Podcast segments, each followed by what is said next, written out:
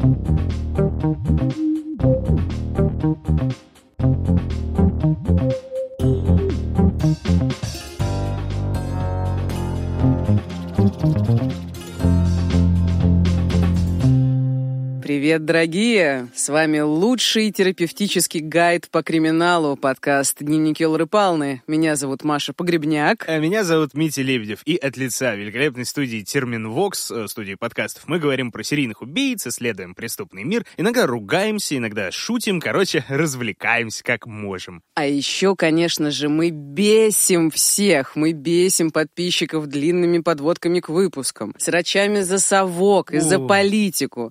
Бесим бесим излишним нытьем за менталку. Чем мы еще бесим? Анекдотами, конечно же. Неуместными, а, да. И излишними лирическими отступлениями. Короче, много чем мы вас бесим, судя по всему, но, несмотря на это, мы все еще здесь, и у нас все еще есть мотивация делать подкаст. Смотрите-ка, кто-то начитался негативных комментариев к нашим выпускам недавним, судя по всему. Слушай, я вообще учусь не расстраиваться и в целом пытаюсь ничего не читать, но как бы так получилось и было несколько неприятно. Вот, кстати, друзья, да, месяц прошел э, с того самого восхитительного выпуска «Повар спрашивает повара». Значит, э, дорогие друзья, минуточку внимания. Мы знаем, как вы любите и цените наши короткие, как выстрел вступления, и мы стараемся для вас каждый божий раз. Сегодня будет чуточку подлиннее, сейчас будет мясо. Значит, э, мы привыкли к тому, что нам пишут всякое, не только про любовь и про то, что мы котики. Мы в целом рады, когда нам конструктивно раскладывают, а может быть меньше полезно политики, нам за вас страшно и грустно, вдруг вы поссоритесь. Мы вас очень любим в такие вот именно моменты. Нам норм, когда пишут, ой, какой Митя клоун, ребята, я стараюсь специально для вас. Э, норм, когда Машу называют соевой базой. Маша даже не знала, что это такое, но для некоторых это даже комплимент. Я до сих пор не очень понимаю, ну ладно. Э, ну, короче, Маш, э, для тебя это хорошая история. Но так вот,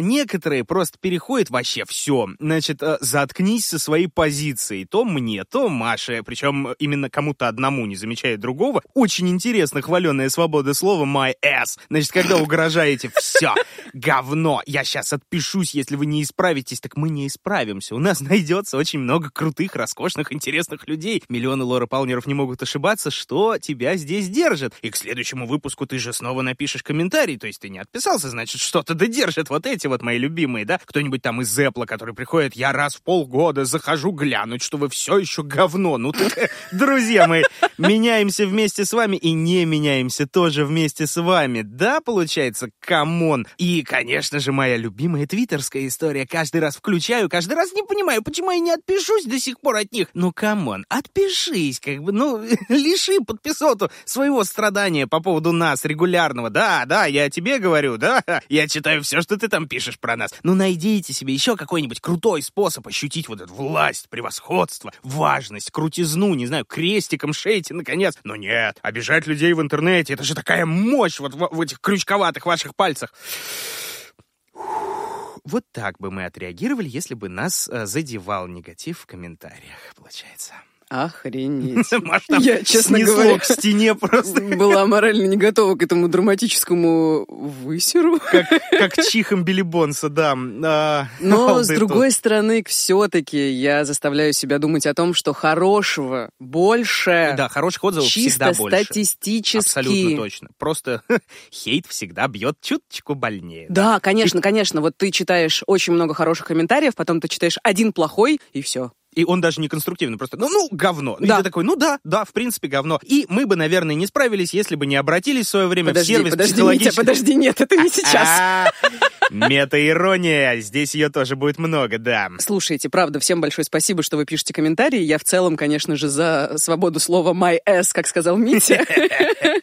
Я не вижу смысла, конечно, бороться с э, негативом, потому что с ним невозможно бороться. Да, Я бороться, вроде бы как привыкла к разного рода хейту, но меня радует хорошее. Меня радуют комментарии, в которых пишут, что мы помогаем справиться с одиночеством, например, да? Ха, я же теперь тоже одна. Now it's official. То есть ты прям не боишься заявлять на всю огромную аудиторию Лоры Палны, что ты теперь свободная женщина, у тебя публичный такой статус теперь. Не боишься, что тебе начнут писать, Маша, выходи за меня, твой бархатный голос? А, нет, на самом деле мне просто важно поделиться важным событием. Важно поделиться важным событием, вы поняли, да? В моей важной жизни, получается, Конечно конечно же. Понимаю, что далеко не всем это интересно, но я рассталась со своим партнером после пяти лет отношений. Это было достаточно много, мне кажется. И это было адски тяжелое и болезненное решение, если честно. Собственно, это было мое решение. Я стала инициатором разрыва, и, честно говоря, я вот сижу, говорю это, и до сих пор не верю, что я в целом это сделала. Но я вот такую легкую кулису приоткрою. Ты же, насколько я помню, какое-то продолжительное время хотела это сделать еще. Да, да я хотела это сделать на протяжении последнего полугода. Я это не скрывала, мы с партнером много говорили, и ничего не менялось, к сожалению. И в какой-то момент у меня лопнуло терпение, я поняла, что я больше так не могу, что я больше так не хочу, что отношения себя изжили, это нужно признать, э, что я стала другой. Но в целом, как мне кажется, мы расстались хорошо. Он э, навсегда останется значимым человеком в моей жизни, который очень сильно на меня повлиял в мировоззренческом и интеллектуальном смыслах. Ну, как бы по-другому быть не могло. Он художник, документальный фотограф, преподаватель фотографии, который старше меня на 20 лет. И я ему бесконечно, правда, благодарна за Москву. Собственно, я переехала сюда к нему за наши путешествия, за огромное количество нового опыта и знаний, за Северное Чертаново, по которому я буду очень скучать, за важные разговоры, за мир кино, за мир визуального искусства в целом, еще за кучу вещей. И, между прочим, то, что я сейчас вот говорю тебе об этом и не реву, это офигеть какое огромное достижение. Аплодисменты, да. Но, э, судя по всему, как бы самый острый болезненный период позади. Ты же так на минуточку сделала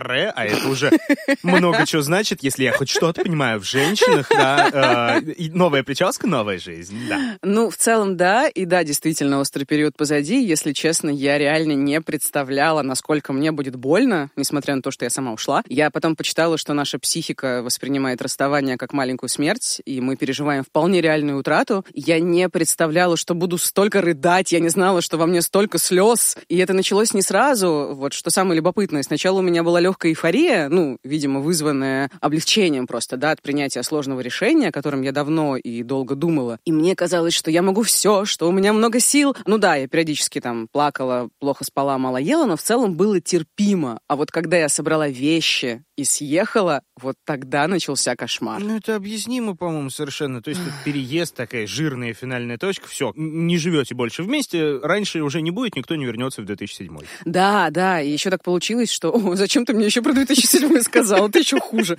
Ладно, так получилось еще, что моя подруга, у которой я временно сейчас живу, она сразу после моего переезда попала в больницу, и я тоже заболела и слегла с температурой. И в итоге я оказалась одна в квартире с бесконтрольно сущим и срущим котом на передержке. Это был просто ужас. Я как бы рыдала каждый гребаный день. Я не могла делать практически ничего. Я заставляла себя что-то делать, э, звонила друзьям, просто плакала в трубку, там, не знаю, писала в соцсети, а потом не могла найти сил ответить э, на слова поддержки. И, честно говоря, к такому коктейлю боли, пустоты и беспомощности, ощущения рухнувшего мира я реально была не готова. Ну, хотя как к этому вообще, в принципе, можно быть готовым. Я хотела вернуться просто для того, чтобы не испытывать больше этого. Мне казалось, что это никогда не кончится, что я совершила фатальную ошибку. А еще у меня было огромное количество чувства вины, я же сама ушла типа, добровольно создала это все, да, весь этот эмоциональный ад. Сама придумала, сама обиделась, вот эта вот классическая история, да.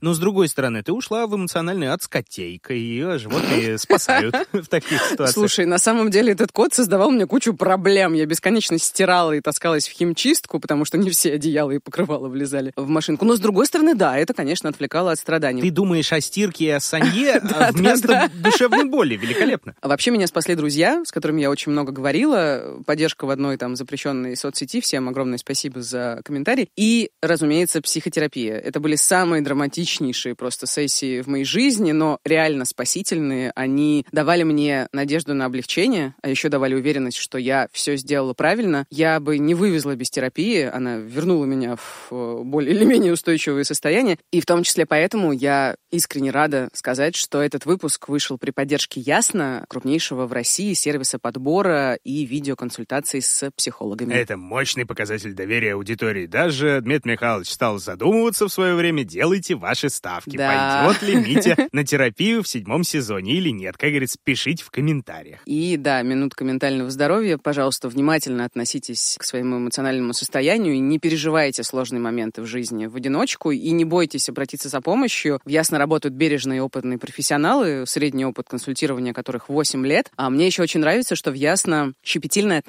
к этике. У них есть собственный этический кодекс, есть этический комитет, куда может обратиться любой желающий. А еще важно, что в Ясно за 6 лет существования сервиса сформировалось мощное терапевтическое сообщество. И как бы это очень круто, когда представители разных направлений могут обмениваться опытом, более гибко работать и, ну, заглядывать за рамки привычных техник. К слову о техниках. У Ясно есть удобный сайт с собственной платформой для видеосозвонов. Безумно удобно, аутентично и интуитивно понятно. Ну и по традиции мы вам дарим промокод Лор Пална в одно слово латиницей, можно большими буквами, который дает скидку 20% на первую сессию при регистрации. Все ссылки и как правильно писать промокод оставляем в описании. Мечтаешь любить ты себя ежечасно? Скорее воспользуйся сервисом Ясно. Что? Да, Митя, я придумала дурацкий слоган. Мне надоело, что... Я слышу чавканье, кто-то жует мой хлеб. Отвратительно. Ну хорошо же получилось, правда? Да. Да, кстати, еще хотела поделиться, что от тоски и безысходности меня спасали и спасают не только терапия и бесконечные рыдания в друзей. Я вон весь мокрый сижу, да.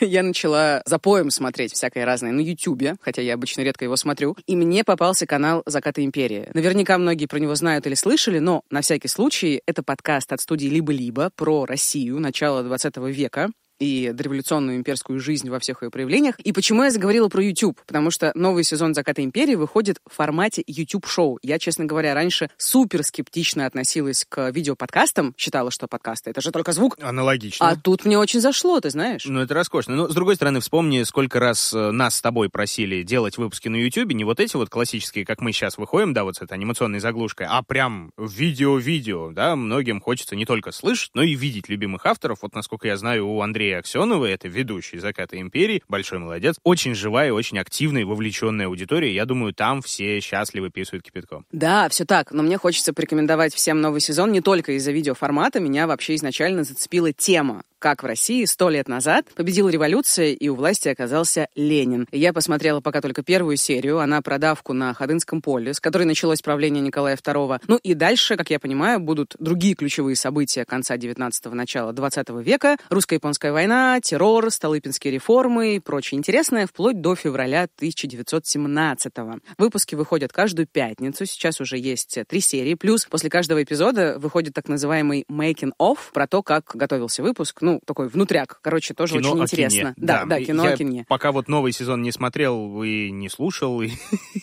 но я почитываю телеграм-канал «Заката империи», он прям отличный. Вообще мне очень нравится, что делают ребята, честное слово. Тематика роскошная. Ну и вот э, в телеге у них куча дополнительного исторического контента, там архивные фото, видео, подборки книг, статей и прочее полезное и безумно вкусное, конечно же. Да, в общем, Лора Павловна категорически рекомендует, и все ссылочки мы оставим в описании. Так, значит, про комментарии злые поговорили, про ага. друзей поговорили, про терапию поговорили, что-то еще осталось нам... Нам надо э, сказать, что вообще мы выпуск выпустили.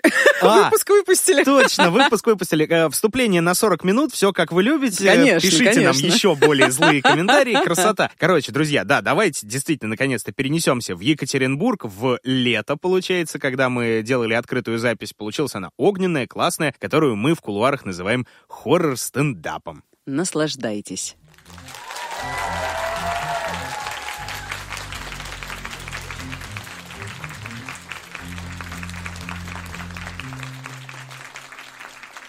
Привет, Екатеринбург! Здорово, екатеринбуржцы! Ребята, вы пришли! Так здорово, нет слов, если честно. Полный зал народ, вы кайфовые, да? Да, ну. значит, если вдруг э, кто-нибудь не знал, забыл или не в курсе, это подкаст «Дневники Лоры Палны». Очередная открытая запись, где мы рассказываем про серийных убийц и маньяков, о всяком криминале э, и прочих тони. Меня зовут Маша Погребняк. А я Мить Лебедев. Ура! Чего уж тут? Да. Но э, что ж, открытая запись э, очередная, она чисто для нас, для лор-палнеров, которые либо живут там Москва, Питер, вот это вот все, либо слушают нас. Но это первая и уникальная открытая запись, потому что мы на минуточку так в столице Урала. Это великолепно, если честно. Очень рада, что наконец-то до вас добрались, поэтому бурные аплодисменты всем вам, дорогие. Да, спасибо большое. А, если честно, хочется рассыпаться комплиментами, потому что Екатеринбург, несмотря на то, что я провела здесь ровно полтора дня, меня уже очень впечатлил. Мне кажется, что он очень живой, очень самобытный и масштабный. И в целом я хотела бы немного поболтать, чтобы немножко расслабиться. Ну, Вообще, take your time. Как а, да, слово Екатеринбург вызывает у меня несколько ассоциаций. Первое — это, конечно, архитектура конструктивизма. Я наслышана, и я уже немножечко поразглядывала, и я очень надеюсь, что я завтра, у меня будет время погулять по городку чекистов. А, в общем, куда идет Маша, в городок чекистов. Это а, же не весь Екатеринбург, да? Я знаю, разумеется, это просто обалденный конструктивистский район. А, ну, Извините, да, да, да. я должен был. Так, опасная шутка, ладно. Ну, в общем, вы знаете, знаете, что я фанат не, не чекистов, а конструктивизма. А второе, мне кажется, даже не кажется, все пишут и говорят, что здесь очень мощное уличное искусство, как бы полно стрит-арта, и тоже вот за наши короткие перемещения мы замечали, что здесь много чего нарисовано. Третье, мне кажется, здесь э, такая арт-жизнь, выставочный зал резиденции, арт-резиденции. Один Ельцин-центр чего стоит. И сюда же, кстати говоря, можно включить... Я очень люблю театр Николая Клиды. Они приезжали в Ростов-на-Дону когда-то. Я посмотрела все спектакли, которые они с собой привезли. Была в диком восторге. Мне очень нравится такой экспериментальный театр. И еще, знаете, что мне кажется? Что здесь живут, ну или, возможно, я себе это придумываю, ну ладно, как будто бы свободолюбивые люди. Честно говоря, мне вспоминается история история с протестами э, против строительства храма в 2019 году, ну и вообще какой-то вайб, ну какой-то свободы, раскрепощенности, независимости, вот так я бы даже сказала. И, конечно, здесь есть пельмени. Наконец-то, как бы, к самому главному. Майонез! Да, да, майонез. И промышленность, конечно же, и рок-музыка. Рок! Серьезно, конечно же, Свердловский рок-клуб. Все э, самое любимое. Да Наутилусы, Чайфы, Настя Полева, Агат Кристи. У меня сложные отношения с Агат Кристи, но тем не менее, очень славно и прекрасно. А еще, это же бажовские сказки, а я в этом шарю немножечко, знаете, да, а, уральские. Горы, горы. Горы уральские, да, конечно. Ну и самое главное, как бы, это же город, где, в принципе, живет моя ролевая модель Ген Букин. Поэтому... А я думала, Ельцин. Подожди. Этого тоже дойдем.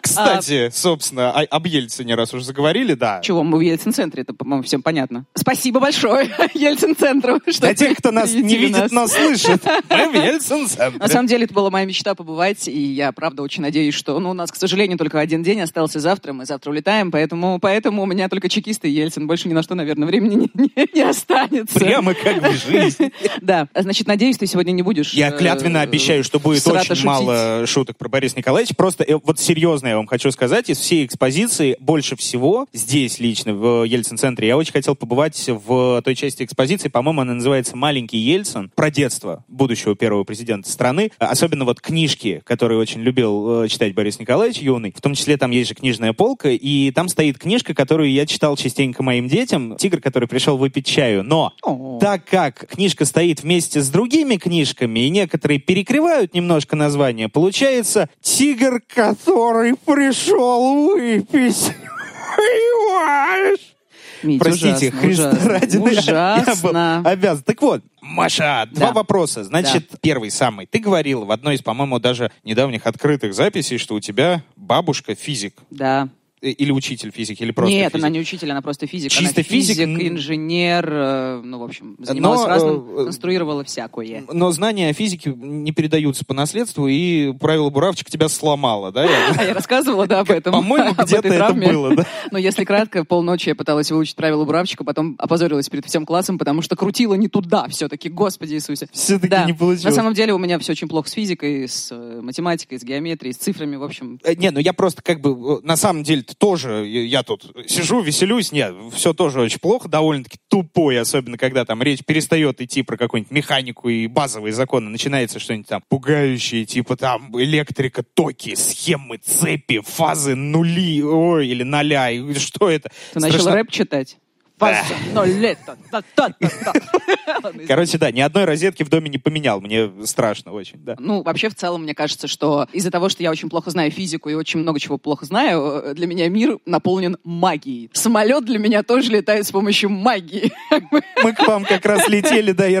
А почему нельзя в- включать телефоны? Потому что самолеты летают на магии. Никто этого не знает. Все вот это вот давление под крылом, над крылом, это все придумано, чтобы магию как раз спрятать от людей. Хорошо. Вопрос тогда второй. Простой, незамысловатый. Давай. А, зачем мы, собственно, здесь сегодня собрались? Мы собрались рассказать вам, ну, как бы, отменную порцию кринжа мы вам, как всегда, принесли. А, Вот, мы, конечно же, хотим не только рассказать вам про всякое, но еще и похихикать, э, пошутить тупо. Кое-где и А, поугарать. да, пообниматься, пофотографироваться, у нас будет такая возможность. А вот какие истории мы вам расскажем, это очень интересно. Совсем недавно нам все трупы... О, По от- Фрейду. Отстой. А, все группы, все соцсети, а, даже личные... Даже личные Мы не сообщения. будем это перезаписывать, конечно же. Отвратительно. Просто отвратительно. Блин, кошмар. Все хорошо, по-моему. Я пошла Людям вообще. нравится вам. Вам же нравится. Короче говоря... Короче, нам все группы, все, в общем, все наше соцсетевое нутро за- заполнила история совершенно чудовищного мужчины из Екатеринбурга, и мы сразу поняли, что как бы нам надо ее рассказать, хотя наверняка вы много чего сами читали, но тем не менее, возможно, вы чего-то не знали, теперь узнаете. Наверное, вам станет не очень комфортно, но надеюсь, что вы как-то это переживете. Ну, а так как Маша как бы сам Бог велел такую историю, мне было чуть более сложно подобрать что-то любопытное, поэтому я чуточку подумал, и так как, в принципе, Машина история довольно-таки криповая и весьма так, заставляет задуматься, скажем так, то мне ничего не осталось, кроме как присоседиться немножечко к теме, но обо всем по порядочку.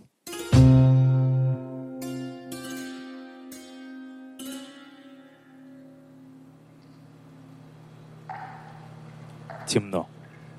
Гул в ушах не дает сориентироваться. Постепенно получается разлепить тяжелые веки и осмотреться. Тесное помещение, инструменты на стенах, грязный бетонный пол, низкий потолок. Рядом стоит машина, старая и побитая жизнью, но явно надежная и рабочая. Внезапно приходит осознание, что нельзя даже пошевелиться. Тело будто бы слилось с прочным деревянным стулом. Изолента и скотч стягивают туловище. Запястья режут браслеты наручников. Внезапно дверь распахивается. На пороге вытянутый худощавый человек. Его лицо почти неразличимо в полумраке комнаты. Но уже по силуэту становится понятно. Это с ним довелось пообщаться как раз перед всем этим. Последний, кого удалось увидеть. Новый знакомый почти ничего не говорит, только бормочет что-то себе под нос. С аккуратностью хирурга он перебирает инструменты на полке, разглядывает то плоскогубцы, то ключи, то простенький мультиметр. Базовый набор электрика. Наконец, вооружившись всем необходимым, человек подходит к капоту машины и начинает разматывать провода.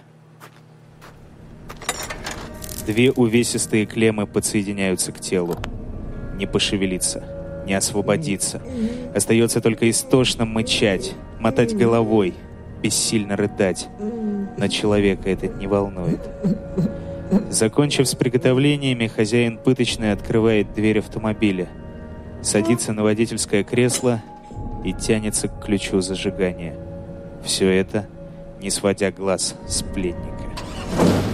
Долю секунды звучит заведенный двигатель, и почти сразу тело сводит чудовищная судорога. Перехватывает дыхание, замирает сердце. Пальцы намертво до хруста сжимаются в кулаки. Целая вечность в агонии.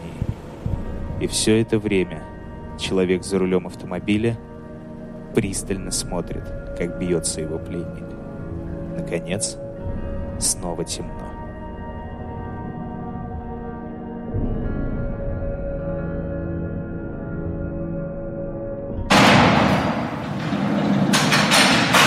Резкий звук вырывает из небытия. Дверь открыта.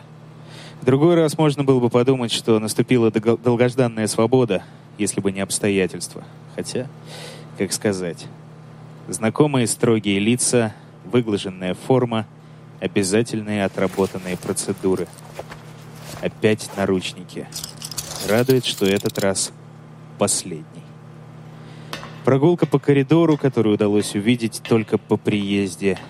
За коридором комната. Точнее, даже целый зал. Дешевые сидячие места заполнены публикой. Все ждут единственного актера. Вот сцена, вот реквизит. Прочный деревянный стул. Грубые ремни впиваются в запястья сковывают лодыжки. Пока рядом бубнит обязательный пастор, ну, как водится, про долину смертной тени, на голову опускается тяжелый жестяной шлем, от которого тянутся странные провода. Чего только не придумают. Страшно, если честно. Приготовления окончены. Мертвую тишину разрубает короткая, как выстрел, команда и лязг рубильника. Чудовищная судорога перехватывает дыхание, замирает сердце. Пальцы намертво впиваются в ручки стула. Освещение мигает. Вонь. Последние мгновения. Целая вечность в агонии. Страшно, очень страшно. Если а, бы мы знали, что, что это такое, такое, а мы не знаем, а мы что не это знаем, такое. Что да. Мне Митя в гримерке в попытках меня расслабить показывал мне разные смешные видосы, в том числе вот этот вот. Да, это, это называется мем образования Дмитрия Лебедева. Профессор мне... мемологии. Да-да-да, потому что я для вас. много чего не знаю. Если я чего-то не знаю, Митя ко мне тут же подскакивает начинает все показывать. Короче, как да. э, воздух перед Ельцин-центром сегодня был наэлектризован Лора Палнерами в предвкушении открытой записи, так и этот выпуск мы проведем в электрическом, получается, ключе. Да, ну как вы догадались, то, о чем Митя говорил в начале, это как раз про Егора Хабарова, электрика из Екатеринбурга, маньяк, серийного убийцу, который на свободе, но об этом попозже. И... Э, спойлеры. Да-да-да, маленькие спойлеры. В целом э, его жизнь любопытна даже не только тем, как он убивал и так далее, а и тем, что произошло после, и как это вообще получилось. Ну, а так как в этом, пардон, кейсе немаловажную роль играет электричество именно, то я, как уже обещал, присосежусь к Марии, и расскажу совершенно не екатеринбургскую, но тоже довольно-таки напряженную историю. Поняла? А? Напряженную. Типа... А... Да, а? да, шутки про электричество, я так понимаю, да, Будет сегодня. Немало. В тренде. Короче, да, сначала мы с вами скакнем лет на 130 назад. Э, скакнем, да? Как напряжение. Спасибо, друзья. Живу ради этого. Да, а, а потом переместимся в современность, чуть более близкую и чуть более пугающую. Ну, давай. Начинай. Как минимум, если это положит конец электрошуткам. Я тебя правильно понял. Тогда, товарищи дорогие, погнали. Погнали. Итак, начнем мы э, с того, что я вам откровенно, с полной совершенно самоотдачей, совершенно бессовестно налгал, потому что переносимся мы с вами вообще не на век-полтора назад, а почти на пять тысячелетий в прошлое. Вот это вот у нас все разнесло. Типичный Митя. А, короче, Древний Египет. Настолько далеко. Приехали в Екатеринбург, там бла-бла-бла. Древний Египет. Древний Египет.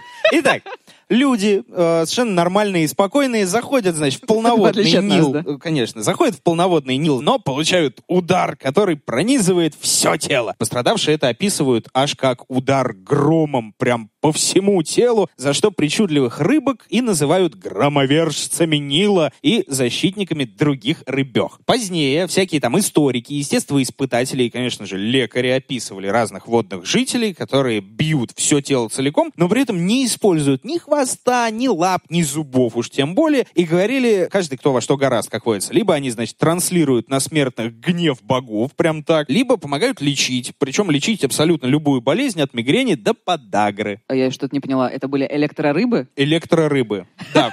Нет, так они и называются. Нет, подожди, я что-то немножко поплыла. Ну ладно, если ты позже, наверное, Как электрорыба!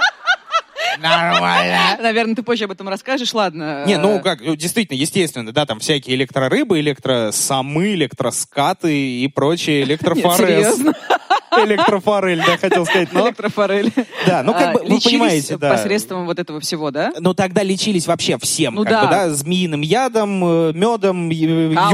йодом, калом и заряженной Ну да, водой да, чумака. Да, Древние времена, как мы можем догадаться. Так, ладно. Чуть позже в уже Греции пытливые разные умы придумывают очень крутую забаву. Они берут палочку из янтаря, натирают ее шерстью и притягивают всякие там перышки, пушишки, волосы на седых плешивых головах философов, значит, поднимают, ну и так далее. Неизменно при этом веселятся. Ну, смешно же. И говорят, что делают они таким образом из янтаря магнит. Ну, типа он же притягивает, да, вот только камни типа магнитного железняка, их натирать не надо, а вот это надо потереть. Ну, оттуда как бы некоторая путаница образовалась, но все же опыты прикольные продолжались, магнетические, до 1600 получается года. Это вот эти палочки абонитовые, янтарные, вот это все, да? Что-то опять какие-то фидбэк. И... а, да, да, да что ж такое с моим ртом? А, Фидбэки из э, физических всяких э, Заходит уроков, Господи Иисусе. Заходит как-то в бар многочлен, озеро Титикака и бонитовая палочка. А восьмиклассники им такие...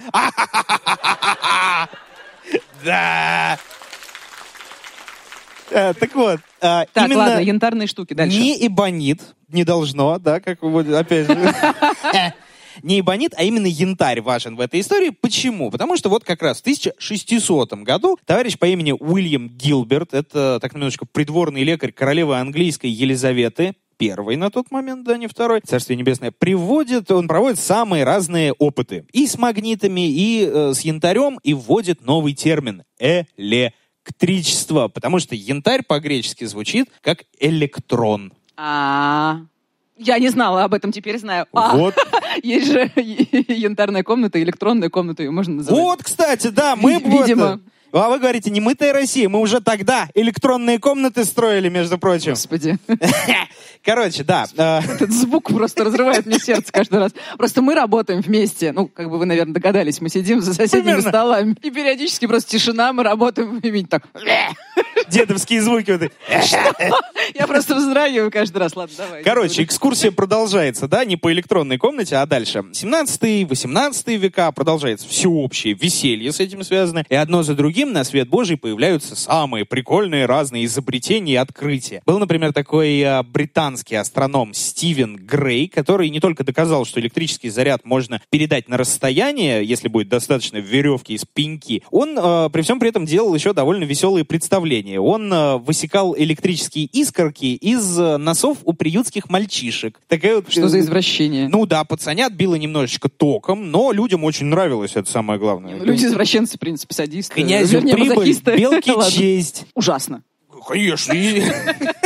Ну, как Но- бы это опыты на детях. Ну э, они же невинных. приютские, их в Англии того века было очень много. Митя, И Митя, осторожно, Как пожалуйста. грязи. А я, по исторические параллели не провожу. я не хочу Я только разочаровываться в туда. тебе Только еще. там, викторианская Англия, мое Да. любимое время. Давай если- дальше, давай богу. дальше. Что было дальше? Так вот, это еще что, Маш? Э, Мы сейчас на другую оскорбительную тему залезем. Значит, французский аббат Нале, была у него такая фамилия, он решил выступить еще веселее. У него была показательная развлекуха аж в Версале, аж перед самим королем Людовиком. Он э, взял 200 монахов, связал их по рукам между собой э, проволоками, одного подсоединил к источнику тока, а другого поставил где-то еще далеко. Подал напряжение, и все монахи такие почти одновременно «А!» И этот опыт доказал великую истину, что То есть тебя каждый раз бьет током, когда делаешь такой звук? Да-да-да. Доказал этот опыт великую истину, что ток движется с нехреновой такой скоростью. Очень, очень здорово. Все ради науки, Маш. Кошмар, Ну, кошмар. Так, ладно, дальше. Я слушаю очень внимательно. Чисто шнобелевская такая премия. Британские ученые открыли форточку, естественно. Но а, вот, мы поступаем а, к чуть более зловещей, чуть менее веселой истории. 1745 год. В Лейденском университете делают специальный прибор, такую банку. Там она всяким разным наполнена. Я дурак и гуманитарий, я, к сожалению, не разбираюсь. Но, тем не менее. К ней там еще такая металлическая дуга с шариками. И вот этой вот банкой высекают самую настоящую электрическую искру. Не из носа, а вот уже прям совсем искусственно. Искра сильная, свирепая, и первый, кого ударило, он как раз сравнил это с тем, что очень похоже на то, как бьет электрорыба. И все встало на свои места. А потом в Лейденский университет даже обратился некий господин и говорит, ребят, я готов умереть от удара этой вашей банкой электрорыбой, если обо мне напишут в газетах. Какой кошмар. Да, Геростратова слава по-электрически. Господи, вот. я пришла сегодня говорить просто какой ужас, какой кошмар. Как всегда, собственно говоря, да. Выполняй свою роль. Давай дальше. А, потом э, Бенджамин Франклин, это человек со 100-долларовой купюрой, да, он Спасибо. Э, ловит воздушным змеем молнию, потом итальянец Гальвани бьет расчлененных лягушек током, и они дергают лапками, и мы выясняем, что в теле животных и нас, соответственно, людей с вами тоже есть электричество, которое двигает нами. А потом Алессандро Вольта делает первый источник постоянного тока, эдакую про дедушку современных батареечек пальчиковых. И дальше начинается веселый процесс приручения этого самого электричества, дабы направить его на благо всему человечеству. Ну, чтобы было светло. Конечно, да будет свет, естественно. Эксперименты в области освещения, особенно в первую очередь создание лампочки. Ильича. Без геморроя пролетят. Так вот, Откуда это, господи, Митя, что в тебе? Как это в тебе вообще уживается, ладно? Короче, я сразу оговорюсь, я как патриот э, утверждаю, что радио изобрел Попов, самолет придумал Можайский, а лампочку изобрели и сделали инженеры Яблочков и Ладыгин. Вот. Потом почитайте альтернативные версии, пожалуйста альтернативную историю в вымышленных романах про попаданцев. Читайте обязательно. Да, короче, они потом выехали э, из России на международную ярмарку и увидели свое кровное изобретение, которое уже запатентовано неким Томасом Эдисоном. Кто бы вы думали, кто это такой? Но э, господин Яблочков, его честь, он решил не драться за то, что это я придумал, как лягушка-путешественница. Он нет. Скромно пошел доделывать и совершенствовать свое детище. Слушай, я не то чтобы э, русофоб, как все тут думают, я хотела сказать, что бывает же, что изобретения изобретаются одновременно, и непонятно, кому, в общем-то, принадлежит право первой ночи. Честно сказать, э, с лампочкой именно так оно и было, потому что это было параллельно, это было в разных странах, и много людей, которые в том числе повлияли на работу друг друга прямо или косвенно, и привели к тому, что вот мы сейчас видим то, что мигает нам в лицо и постоянно воруется в подъездах. Так или иначе, Томас Эдисон, один из первопроходцев в области электроэнергии, который по чисто капиталистически экономической модели решил не просто одарить весь мир светом, но еще и подзаработать на этом. Сам Бог велел, естественно. Вот беда. Мир капитализма — это не только пони, бабочки и деньги, это еще и мир конкуренции. И вот, конец 1880-х годов. Есть система Эдисона, а есть другая система, которую предложил инженер Джордж Вестингаус. И вот две конторы, Edison Electric Light Company и Westinghouse Electric, они развязывают войну полномасштабную, которую назовут «войной токов». Тиктоков. Ну, в смысле... Спасибо. Раньше война токов, теперь война тиктоков. А, да, давай дальше. Короче, вот серьезно, если я сейчас э, вдамся в детали, да, я опозорюсь, либо половина из вас уснет, либо остальная половина улетит отсюда на э, тяге э, реактивной. А вот. я думала бархатной. Бархатной. До сих пор не понимаю, что это такое, но очень смешно. Так вот, я в предмете не разбираюсь, поэтому в двух словах. Предлагали эти оба двое разные варианты энергоснабжения. Эдисон основывался на постоянном токе, который по-английски называется uh, Direct Current, сокращенно DC, а Вестингаус ратовал за переменный ток, Alternative Current, сокращенно AC. ACDC. Нормально, считано. Вот, в смысле, собственно. это же, да. То есть это не в честь алфавита, да. Это именно в честь вот двух видов токов. Кто знал, молодцы. Кто не знал, you've been, как говорится, thunderstruck. Так, Митенька, я, конечно, понимаю, что тебе очень хорошо быть эдаким э, учителем. Значит, э, ты, мне кажется, как ты сублимируешь. Базовый э, курс. Давай э, история, да, я понимаю. Э, а когда начнется это... еще история другая. Э, Трукраймовая история. Да, Хорошо, да, это да, все да. важно, дорогие друзья. Не расходитесь. Конечно. Вы пришли именно туда, куда вы пришли, к сожалению или к счастью. Так вот, переменный ток Вестингауза был по ряду показателей прикольнее, круче и полезнее постоянного тока Эдисона. И великий изобретатель был от этого, ну, не то чтобы прям в восторге, потому что он очень хорошо от этого терял деньги. И началась как раз-таки расчудесная череда событий. Вот это самая War of the Currents, война токов. Сначала Эдисон пытался сделать все честь по чести. Ребят, давайте в суд. Вестингаус, значит, молодец, но патенты-то за этим стоят, в том числе и мои, и как бы он зарабатывает в обход меня. Неправильно, не срослось. Суд не встал на его сторону. И тогда изобретатель лампочки гасит эту самую лампочку и идет на черный пиар. Одно за другим в газетах появляются сообщения, что вот очередной человек дотронулся до проводов, на который подает энергию Вестингаус, да и помер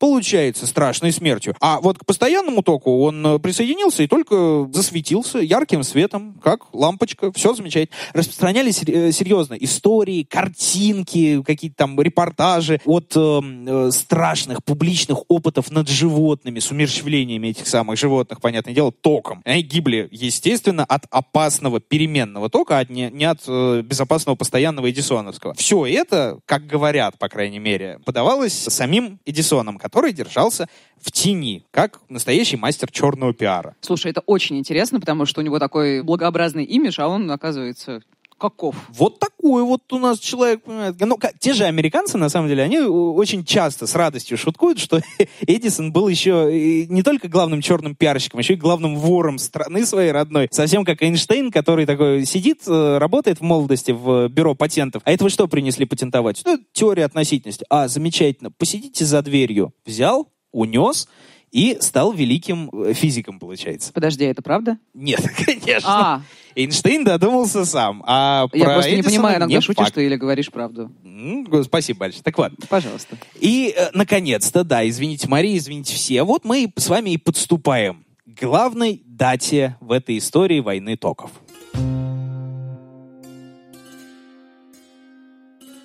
А, нет, не подступаем. Откатываемся еще чутка назад. Блин.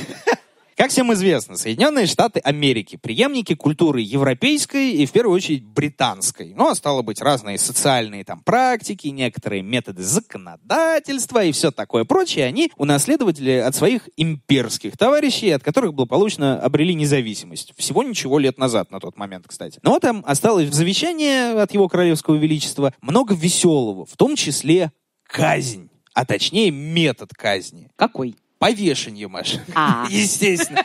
Это французы там э, изгалялись э, гильотинами и всеми прочими вещами. Бриты прибегали все еще к старому доброму пеньковому галстуку. Красота. Но вот заковыка. Красота, конечно. Ну, времена такие, опять же, моя любимая оговорка. Так вот, э, времена идут, человечество все больше как-то гуманизируется, все больше задумывается о милосердии, о правах, о всем таком прочем. И как бы виселица продолжает в этой связи быть довольно-таки среди средневековым методом. Согласитесь. Почему? А, как вы думаете, дорогие друзья, за счет чего должно работать повешение? Ну, именно как смертная казнь. Многим до сих пор кажется, что основной элемент — это удушение. Э, веревка пережимает просто дыхательные пути, и все, казнь состоялась. Но не совсем. Потому что главный механизм заключается в падении тела с небольшой, но критически важной высоты. А петля, благодаря в том числе особенностям вот этого узла скользящего и шафотного, она выступает еще и таким своеобразным рычагом, который ломает шейные позвонки. Ну и получается, тогда э, смерть наступает мгновенно же, да? И по идее по идее, мгновенно или почти мгновенно. И довольно безболезненно при всем при этом, по крайней мере, в конце именно 19 века так было задумано. До этого во всех странах, э, во все времена казнь, она же была не только наказанием, и не в первую очередь наказанием, а скорее нехилым таким развлечением. Вот примерно так это описывала историк и автор книг Лаура Ренда Кинг в книге «Окончательный общественный вердикт. История и обсуждение смертной казни». Иногда тысячи и даже десятки тысяч зевак и простых наблюдателей могли прийти на повешение. Местные торговцы вовсю продавали сувениры, отпускали алкогольные напитки, толкотня и драки то и дело вспыхивали, когда люди хотели отвоевать себе место с лучшим обзором на виселицу, сам процесс повешения или на труп уже в конце мероприятия. Толпа часто проклинала вдову обвиненного или же обрушивала свой гнев на жертв висельника, а некоторые принимались разламывать эшафот и срывать веревку, чтобы унести домой в качестве оберега. Жестокость и пьяный разгул нередко воцарялись в городе до самой ночи, после того, как свершалось правосудие. М-да. Что еще сказать? Я знаю, надо что-то сказать, я скажу «да». Это были темные времена, мы развлекались как могли. Будем честны, именно поэтому, чем более красочной и зрелищной была казнь, чем более чудовищные последствия, детали и все остальное, тем веселее и радостнее это все воспринимал кровожадный народ. Не Короче, это нашей... был такой бизнес. Ну, э, это, Entertainment. это был, да, вот скорее Кровавый. э, политтехнологии в том числе, потому что это же устраивалось в первую очередь государством, да, мы об этом, в принципе, надо об этом обязательно поговорить чуточку, чу- чуточку, чуточку попозже, но вот. Самое, что ни на есть цивилизованное время, когда смертный приговор заключал, ну или хотя бы он должен был заключать в себе только саму вот эту цивилизованную смерть от лица правосудия и государства, желательно еще и без мучений, в газеты то и дело просачивается страшное. Мол, а люди-то на виселице умирают не сразу, далеко не сразу. То есть, получается, то, что ты мне говорил, это неправда? Не, не то, что Со сломанными шейными позвонками. Должно было быть так, так задумано. Но даже опытные палачи могли что-то там не рассчитать, что-то не так поставить, не так нажать, э, вес не тот. И человек падал живой и, к сожалению, невредимый. После чего наступала та самая асфиксия, то есть удушение. И длилось это долго, мучительно, и некоторым даже было тяжело за этим наблюдать. Процесс, как бы, вы правда, не самый приятный. Это синеет лицо, это вздуваются жилы, язык вываливается наружу, конвульсии, лопаются сосуды под кожей. В общем, кошмар. Ну, то есть, получается, нужно было искать какую-то, ну, более милосердную альтернативу, условно говоря. Э, Совершенно верно. Вот, собственно, в 1881 году, когда электричество уже активнейшим образом внедряется в тех же штатах, происходит целая серия, ну, несчастных случаев, тех, которые мы вот только что рассказывали, да, неподготовленные к благам цивилизации, там какие-нибудь рабочие, случайные прохожие, еще кто-то, по незнанию касаются проводов или по случайности умирают от разряда. И вот один такой случай видит дантист Альфред Саутвик. На его глазах престарелый бродяга случайно падает на провод, дальше вспышка, звук страшный, и перед ним уже покойник. Происходит это все, хоть и трагично, но очень занятно, потому что произошло-то это все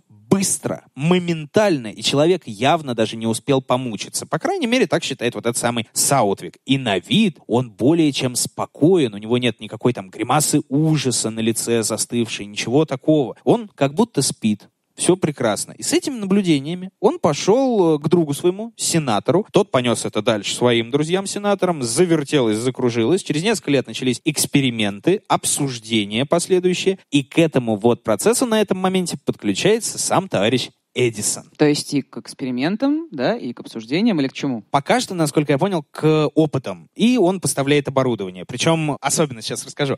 Но как бы ежу понятно, что если в Штатах начнут казнить преступников вот так вот, то производители пеньковых канатов станут чуточку победнее, а энергетики хорошо так богаче станут. Но свои бизнесовые интересы он еще не лоббирует. Или хотя бы он делает это через других лиц. Так вот, что по итогу? Опыты проходят успешно. Под напряжением в какие-нибудь там тысячу вольт быстро и вроде как спокойно отходят в мир иной разные бездомные кошечки, собачки, десятками штук. Наконец, в 1888 году Эдисоновская машина смерти получает добро стать одним из способов смертной казни. Газеты пишут, что чудо техники — электрический стул. И дело осталось за малым. Ну, я так понимаю, найти того, кто станет первым казненным на электрическом стуле. Именно так. И находят его чуть ли не сразу. 1889 году, когда в штате Нью-Йорк только-только вступил в силу закон об электрической смертной казни, сидят в тюрьме двое.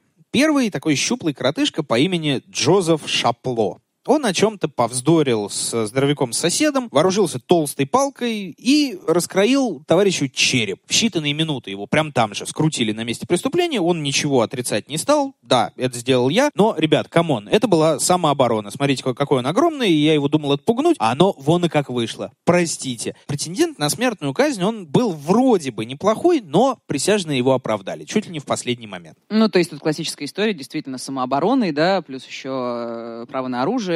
Вторая поправка. Да, вторая поправка. И? И второй, собственно, А сидит второй? тоже в тюрьме. А, второй мужик. Э, Да, вот с ним все было гораздо проще и в то же время гораздо сложнее. Звали его Уильям Кемлер. Ребенок немецких иммигрантов, алкоголик, тунеядец. Еще в раннем возрасте он осиротел. Оба родителя тоже были не прочь выпить, к сожалению. Отец погиб в пьяной драке, мать, по-моему, сгорела от цирроза. Короче, оставшись один, он подрабатывал там какой-то бродячей торговлей, фрукты разносил извозом, по мелочам. Правда, с извозом вышло довольно грустно. Он вроде как с грехом пополам своей этой бродячей торговлей накопил на старого коня и раздолбанную телегу, напился и сказал корешам, мужики, я сейчас прыгну на коня прямо из-за барной стойки и разгонюсь, и вот как нефиг делать, перескочу вот этот вот забор вместе с телегой. Ну и хозяин своего слова, естественно, он воплотил все в жизнь тут же. Вот прям так сказал, да? Именно так. Я записывал, сидел. Конь сломал ногу, телега в труху, новая нормальная работа, псу под хвост, естественно. И из-за этого он сел? Или, подожди, из-за...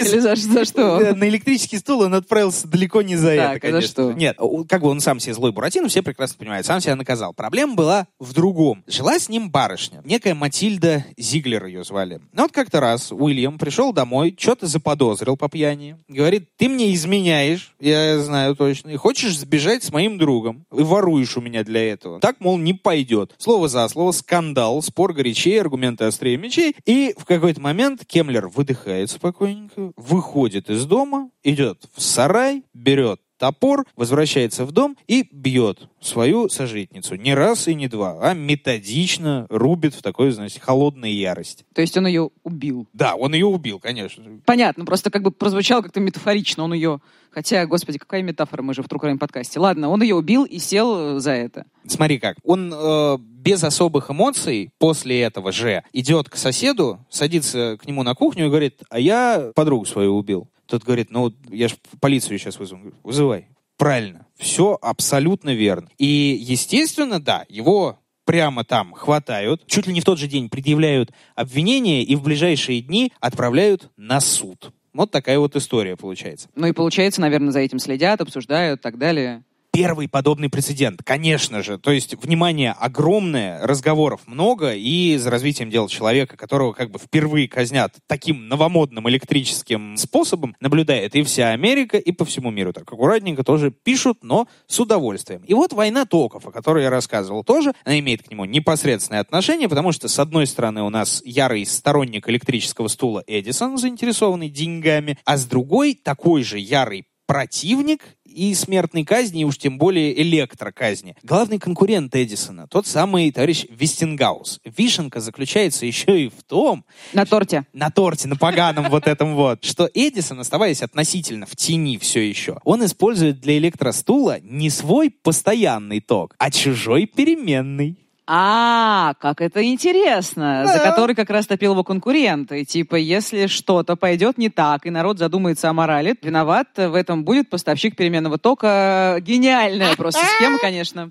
Так, попал, ладно. Вестингаус при этом, он не собирается просто так сдаваться, он нанимает целую толпу адвокатов, которые пытаются убедить суд в том, что казнь на электрическом стуле, во-первых, так себе удовольствие, это в принципе жесть. И делать так нельзя ни в коем случае. Это противоречит Конституции, как минимум, потому что все это подпадает под формулировку жестокой и необычной казни, а это нельзя. Но прогресс неостановим. И, надо сказать, любопытство неостановимо. Всем безумно хочется посмотреть, что из этого выйдет. Что простому народу, что судьям, что политикам, что всем, всем, всем. И вот 6 августа 1890 года Уильям Кемлер отправился в последнюю дорогу. В тюрьме города Оберн, штат Нью-Йорк, была установлена первая рабочая модель электрического стула. Очень подробно этот день описывала Нью-Йорк Таймс. Из-за двери комнаты исполнения наказаний послышались шаги. Повисла мертвая тишина, все взоры обратились на вход. Наконец на пороге появились начальник тюрьмы Дарстон и человек рядом с ним. Ничто в его внешности не говорило, что это преступник, отправляющийся на смерть. Его лицо было сосредоточенным, но не напряженным. Походка была легкой, будто он идет навстречу со старыми друзьями. «Господа», — сказал Дарстон, — «это Уильям Кемлер». Кемлер поклонился и заговорил. «Джентльмены, я желаю вам всем удачи. Я верю, что отправляюсь в лучшее место, и я готов ко всему. Единственное, о чем бы я хотел сказать, слухи о том, что со мной заключили сделку и отправили сюда за деньги, неправда. Я достаточно плохой человек, и довольно жестоко делать меня еще хуже, чем я есть». Подожди, а что это за история с деньгами? То есть ему реально заплатили или кто это вообще придумал? Э, Ходили же огромное количество слухов, в том числе, кстати, и тех, которые распускал сам Эдисон. Судя по всему, там муссировалась история, что он неспроста согласился не на повешение нормальное, а на электрический стул. Так или иначе, Кемлера усадили на стул, начали привязывать руки, ноги, все туловище кожаными ремнями, лоб, подбородок тоже зафиксировали, но он, как пишет опять же газета, он так немного покачал головой из стороны в сторону и говорит, ребят, затяните потуже, мы же хотим, чтобы все нормально прошло. То есть он спокойно максимально себя чувствовал. Наконец все было готово. Народ в комнате замер. Исполнитель наказания приготовился опустить рубильник и пустить по проводам тысячу вольт который как раз вот недавно, ровно такой же заряд в рамках эксперимента, успешно убил целую лошадь. Что дальше? Снова цитирую «Нью-Йорк Таймс». Слова не могут описать все, что происходило в дальнейшем. Одновременно с лязгом рубильника тело человека на стуле вздрогнуло. Каждый мускул был в величайшем напряжении. Глаза не двигались. Словно отлитый из бронзы, сидел он перед толпой. После первой конвульсии медики заметили на коже так называемые пятна смерти. Прошло пять секунд, десять, пятнадцать, наконец семнадцать. Доктор заявил, он мертв. Итог был отключен. Но тут взгляды зрителей, едва только отвернувшиеся от Кемлера, вновь устремились к казненному. И вздох ужаса пронесся по комнате. Раздались голоса. «Господь всемогущий, он же еще дышит! Включите ток! Снова, скорее! Ради всего святого! Убейте его! Закончите начатое!» Слушай, ну, получается, казнь, э, ну, прошла неудачно. Первый, Вернее, с э, первой попытки. Первый разряд, да, не получил. Несмотря на то, что она завершилась она по итогу все-таки смертью осужденного, но прошла она действительно максимально неудачно. Заряд 1000 вольт на протяжении 17 секунд мучил этого несчастного Кемлера, и он все еще дышал. Пока, значит, палачи пытались сообразить, что делать дальше, пока они настраивали оборудование, он застонал. Вместе с ним застонали в зале, кому-то стало плохо, кто-то лишился чувств, кто-то попытался выбежать оттуда. Наконец, напряжение повысили до 2000 вольт. Правда, для этого нужно было зарядить этот источник питания. Кто-то из э, персонала предположил, что там врач поспешил просто и объявил его мертвым раньше времени. Именно поэтому все так случилось. Так что второй раз решили подержать подольше.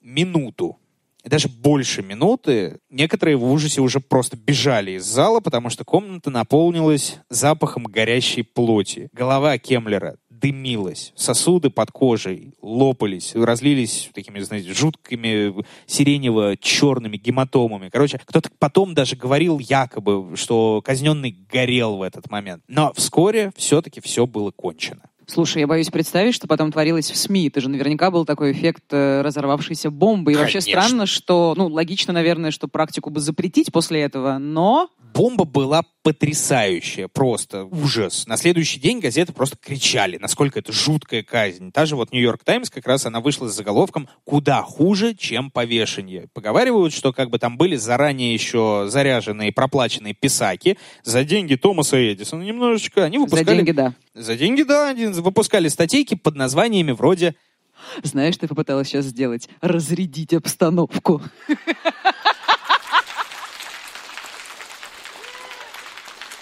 Жесть какая! Какой кошмар. Нормально. Так вот, выходили статейки вроде как «Вестингаус убил Кемлера», что очень сильно отразилось, естественно, на репутации апологета вот этого переменного тока. И сам он позже гораздо уже заявил, господи, да лучше бы они использовали топор, честное слово. Ну, на этом, я так понимаю, история первой казни на электрическом стуле заканчивается, но сама история казни на электрическом стуле не заканчивается. Неплохо. Хорошо. Да, я гениально формулирую мысли, извините.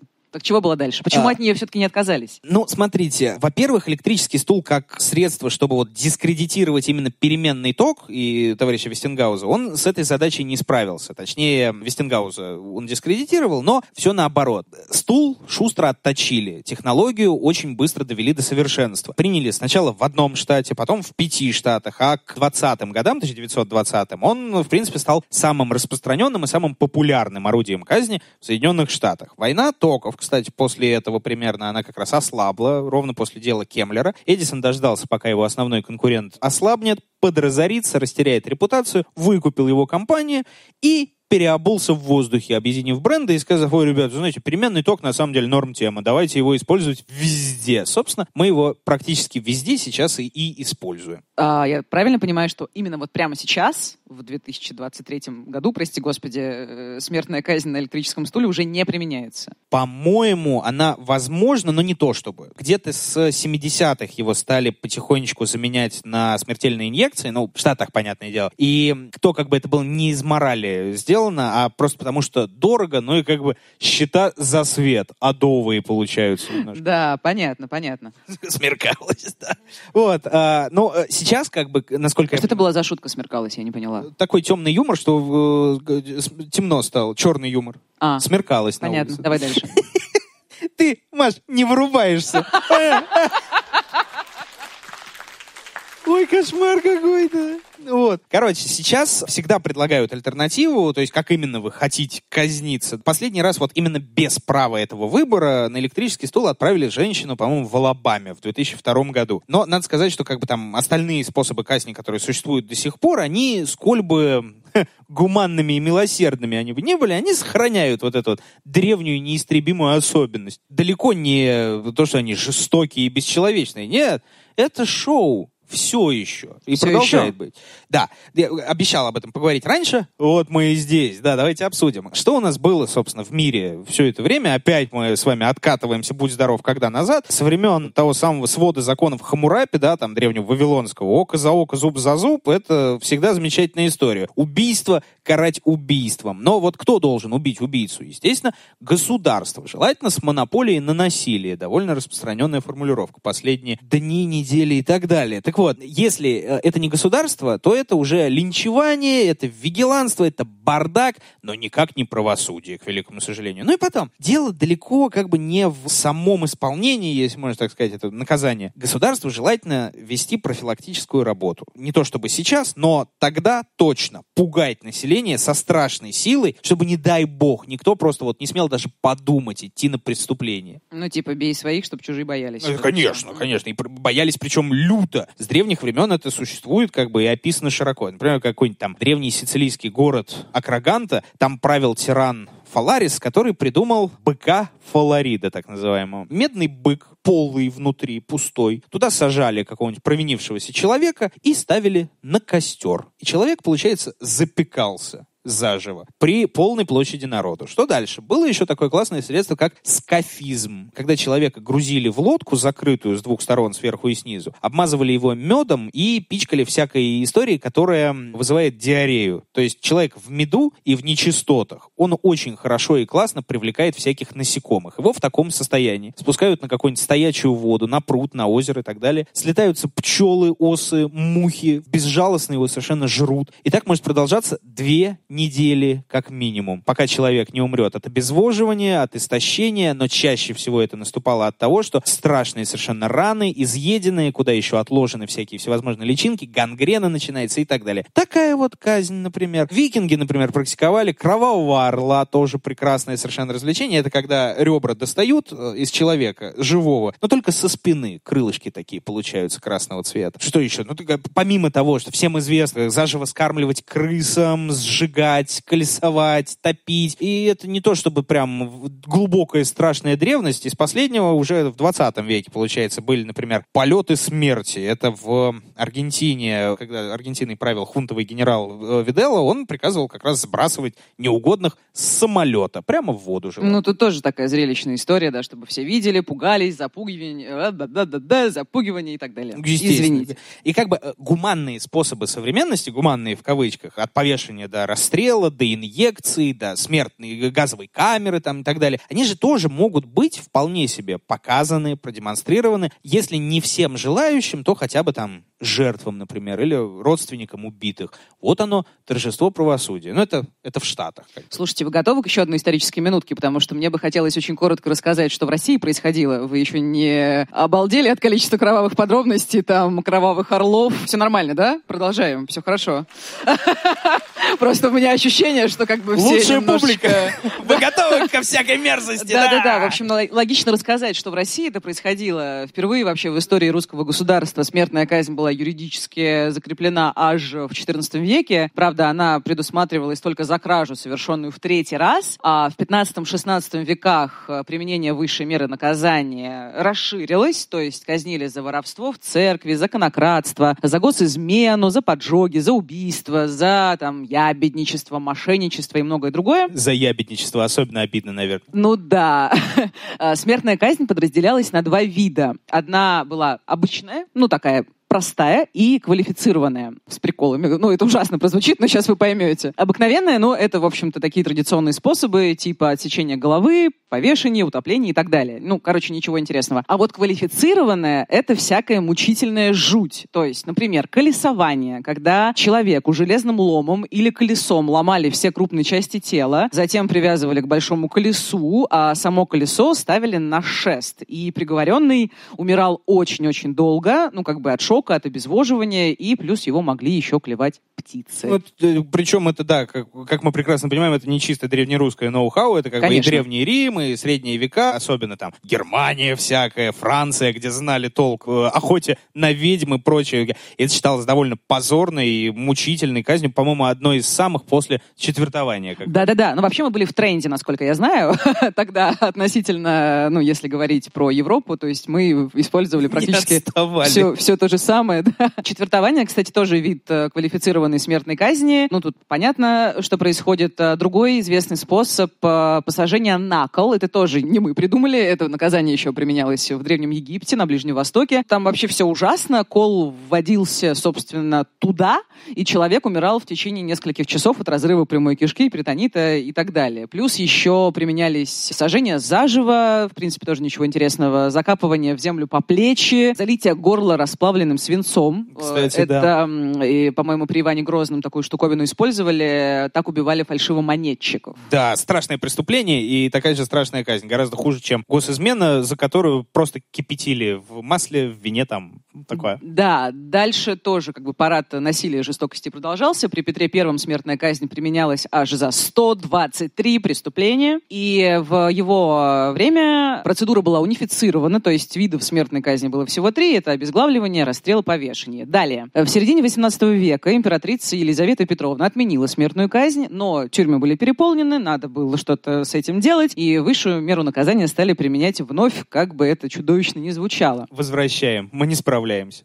Да-да-да-да-да. Что потом? Во второй половине 19 века ситуация поменялась. На протяжении почти 30 лет правления Александра II не было приведено в исполнение ни одного смертного приговора. Они заменялись либо ссылкой, либо каторгой, либо пожизненным заключением. Далее, начало 20 века, маятник, как это часто бывает, снова качнулся в сторону смертной казни, потому что все изменили революции. В 1905-1906 годах было расстреляно около четырех человек. Но четвертая Четырех дума... или четырех тысяч все-таки? Четырех, а, тысяч у меня с Ну, цифрами проблема. да, да, главное, да, да, да. раз- разумеется, тысяч. Четвертая дума вновь потом упразднила смертную казнь. В семнадцатом году большевики тоже сказали, что смертной казни не будет, но начался всем известный красный террор, когда расстреливали просто по классовому признаку. Слушай, у нас же, по-моему, смертную казнь все-таки отменили при Сталине 46-47. Да, да, да, да, да, отменили, но... Чтобы потом вернуть. Да, да. Года три спустя, если... И, собственно, потом это был расстрел. Электрический стул в Советском Союзе и России никогда не использовали, видимо, Мы у всех своих энергию. Э, тра- тради-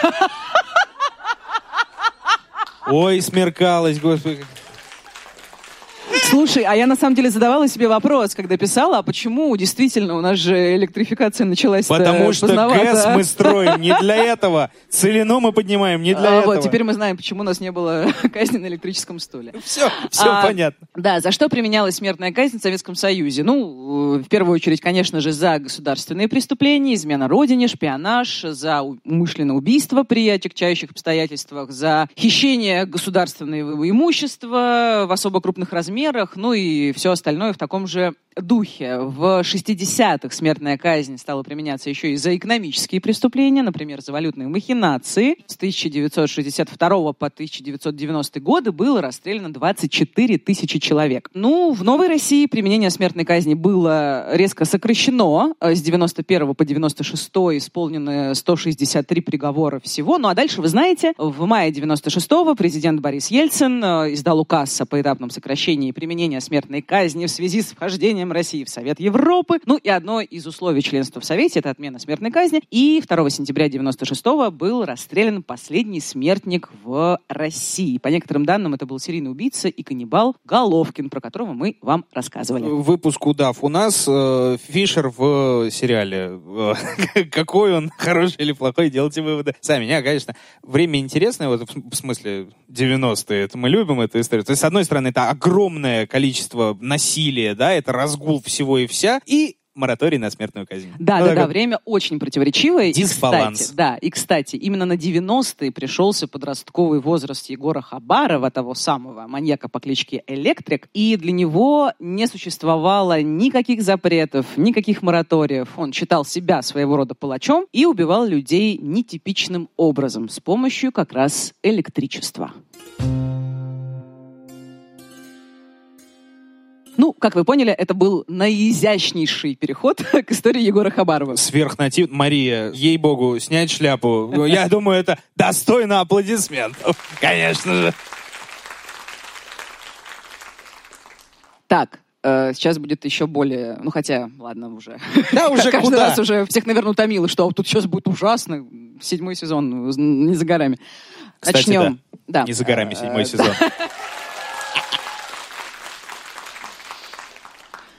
Хабаров родился в 1979 году. Екатеринбург тогда еще назывался Свердловском, собственно, в честь революционера Якова Свердлова. Историческое название городу вернули в 91-м, в год моего рождения, кстати. И немножечко совсем контекста. В советское время, как, впрочем, отчасти и сейчас, Екатеринбург был очень живым городом. То есть это мощная промышленность, индустриализация, развитие науки и образования, активное строительство и, конечно, культурная интеллектуальная жизнь. Здесь всегда жили прогрессивные и неравнодушные к происходящему люди. Например, в 70-х Екатеринбург э, был одним из центров советского диссидентского движения. Ну, а в 80-е, как вы все знаете, превратился в столицу уральского рока. А в целом по уровню рок-культуры Екатеринбург не уступал Москву, Москву, да, Москве и Питеру. Москву а... уступал только Кутузов. А, да, и музыканты уральские, свердловские, екатеринбургские были в курсе всех современных трендов из Западной Европы и Северной Америки, выступали в ресторанах, в домах культуры, на улицах и так далее. Короче, жизнь кипела. Yeah, Еще, кстати говоря, хотел сказать, что в Екатеринбурге жил, учился один из моих самых любимых, как мне кажется, недооцененных советских бардов и рок-музыкантов Саш Баш, Саша Башлачев. Недооцененных, а, да? Серьезно? Да, конечно, безусловно. Легенда. Его на самом деле мало кто знает. Ну, вернее, ну ладно, это уже немножко Кто знает, те, тема знает. для... И он написал, как мне кажется, одну из самых гениальных песен о любви. Она называется «Поезд», и Не там есть э, строчка, да, не в огне.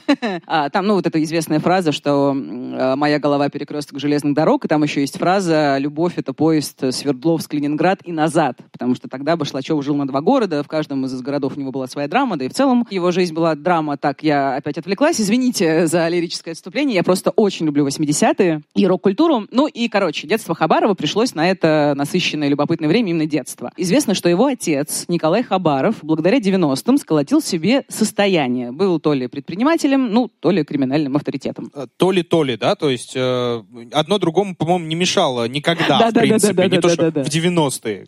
Да, короче, в материальном смысле Хабарову повезло. В 90-е семья не бедствовала, очень даже наоборот. И в историческом 91 году Егору исполнилось 12 лет, в мае. А месяц спустя состоялись э, первые президентские выборы РСФСР, в которых участвовал Борис Ельцин. И в Екатеринбурге, кстати, он набрал э, 90% голосов, что, в общем-то, логично. Тут Если же вдруг... Ельцин-центр.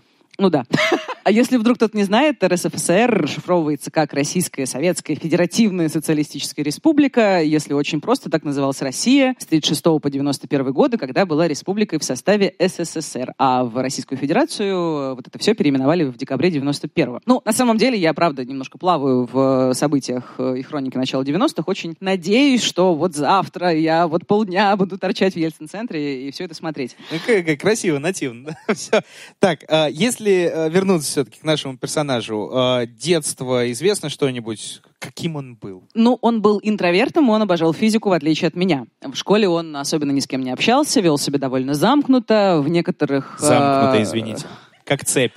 Ладно, едем дальше. Э, в некоторых источниках я натыкалась на информацию, что Егор в школьные годы какое-то время состоял на учете в психоневрологическом диспансере, правда, без подробностей диагноза. Ну, в общем, Хабаров был таким э, типичным подростком хикки, который не слишком любит социум и прячется от реальности в физике. А реальность 90-х в Екатеринбурге, кстати, била ключом. Ну, в плохом смысле тоже. Ой, Маша. А, из-за... Била ключом. Кошмар. Вау, вот это я даю. Неплохо. Да, а, из-за разгула организованной преступности город на какое-то время стал одной из криминальных столиц России. Три самые крупные группировки — синие, центровые и уралмашевские — устраивали разборки и перестрелки. Как-нибудь про них сделаем выпуски. И часто криминальные войны происходили прямо на улицах. Например, в 93-м из гранатомета обстреляли дом правительства. Это местный Белый дом, такое высоченное здание. А хотя зачем я вам рассказываю, вы же знаете. Но... Ну, нас слушают не только люди в зале, поэтому вдруг кто-то не знает. Ну да, в общем, есть Октябрьская площадь, там такое красивое белое здание, обитое белым мрамором. Кстати, таким же мрамором обит дом правительства в Москве, тот же Белый дом. И, кстати, этот Белый дом в Екатеринбурге стали строить по распоряжению Ельцина. И, короче... Тоже стреляли, получается. Да, да, да. Просто это любопытно. То есть, как бы в 93-м стреляли и там, и там. Ну, в общем, логично. А это год моего рождения, а, собственно.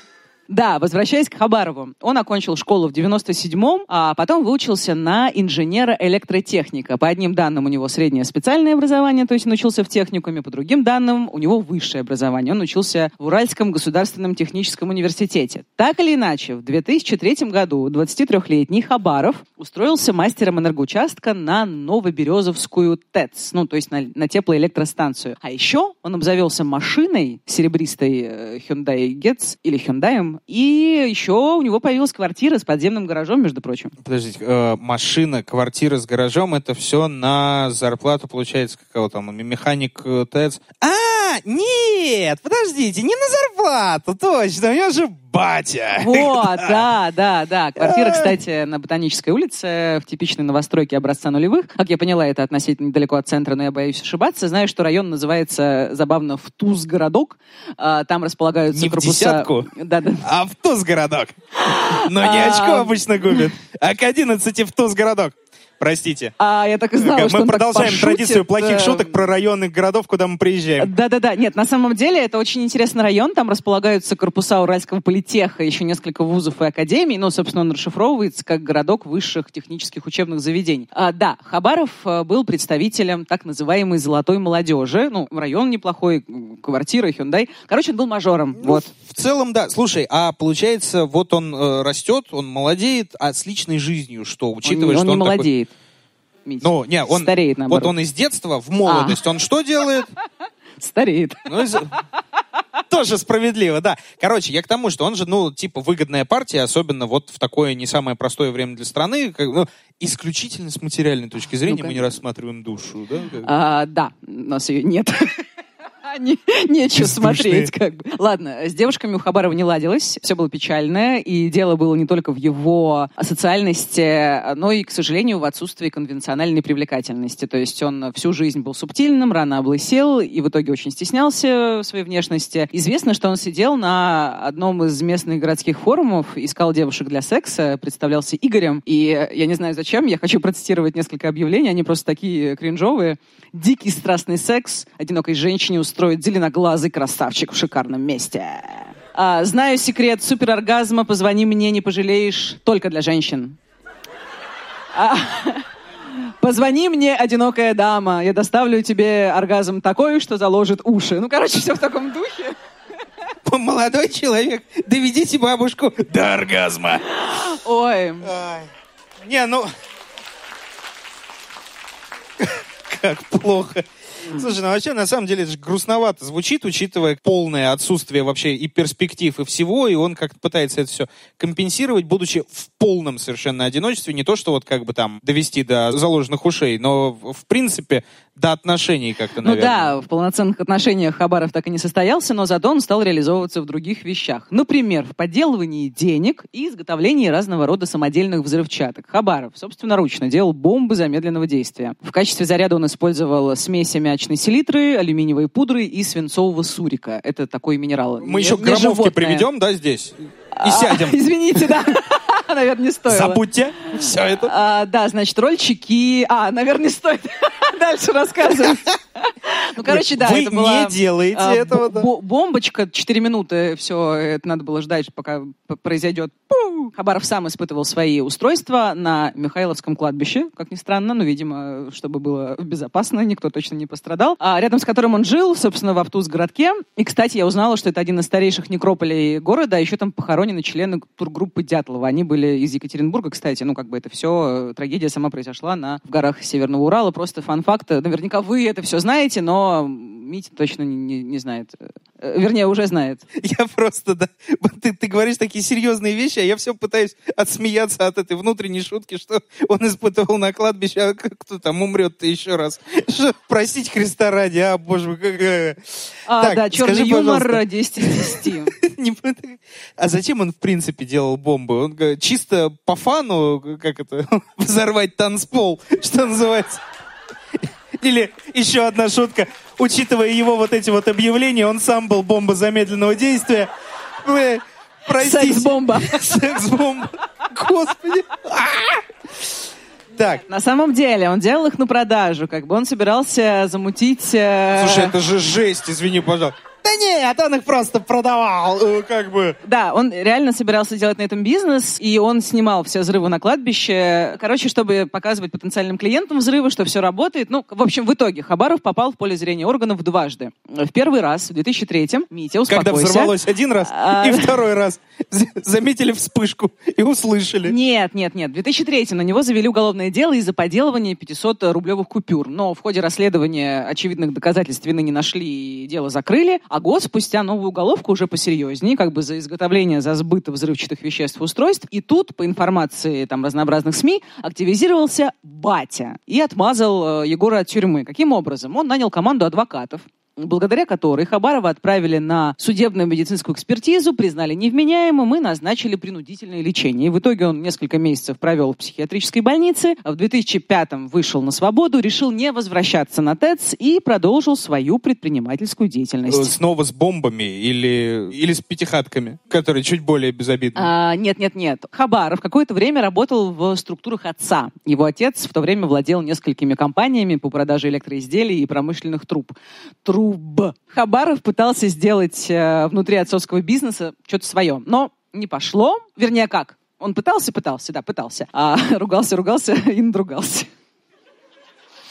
А, Ой-ой-ой-ой-ой.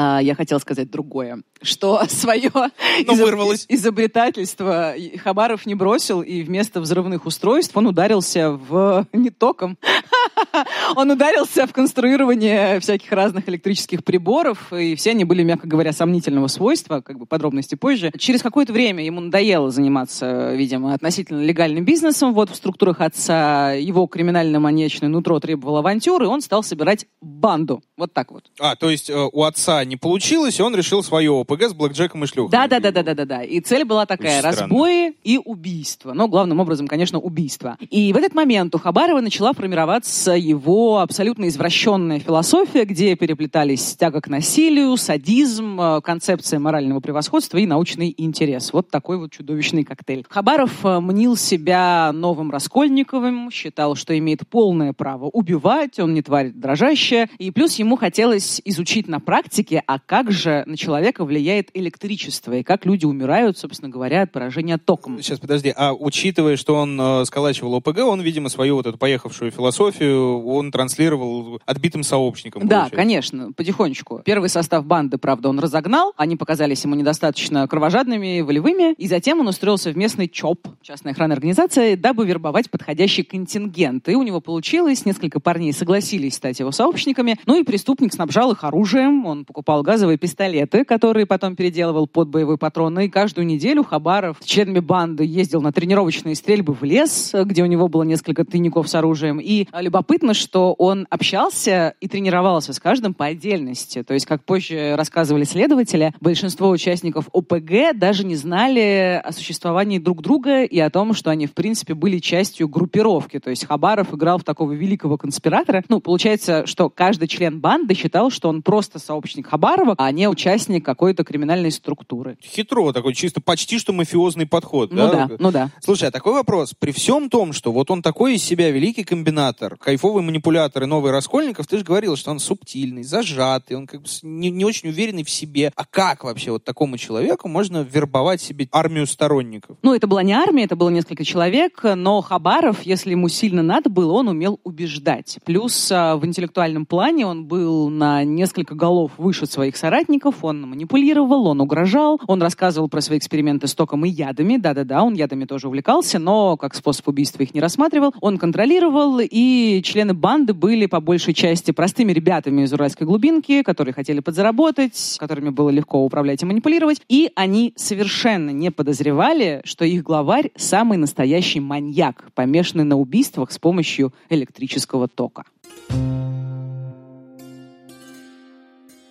Хабаров изобрел и сконструировал импровизированный электрический стул. И я сразу вам скажу, мне очень сложно внятно объяснить его устройство, потому что у меня все очень плохо с физикой. Там Вы поняли, это сиденье, да. четыре ножки, с- А, нет, нет, нет, нет, нет, нет. Э, То, что мне относительно понятно. Конструкция состояла из четырех мощных конденсаторов. Конденсатор, э, как мне подсказал учебник физики за девятый класс, это устройство предназначено для накопления заряда и энергии электрического поля. Еще там был задействован некий импульсный генератор, тоже, как я поняла, самодельный, подключенный к сети. Короче, смысл всех этих штуковин, как я понимаю, создать мощный удар электрического тока, который приведет к смерти. В целом так и есть. Вот знаешь, какой самый большой конденсатор в мире? Не знаю. Э, Земля и небо, между которыми возникает молния. Вот это и есть разряд. Вот так работает конденсатор примерно. Это мне как раз мой учитель физики рассказывал. Класс, у тебя был классный Все, учитель на этом мои физики. полномочия, все. Я больше ничего не знаю. А где это все было? Где он это хранил? У него А, была... э, подземный гараж, я совсем точно. забыла. Да, он хранил это все в подземном гараже. И первое убийство произошло летом 2008-го, собственно говоря, там.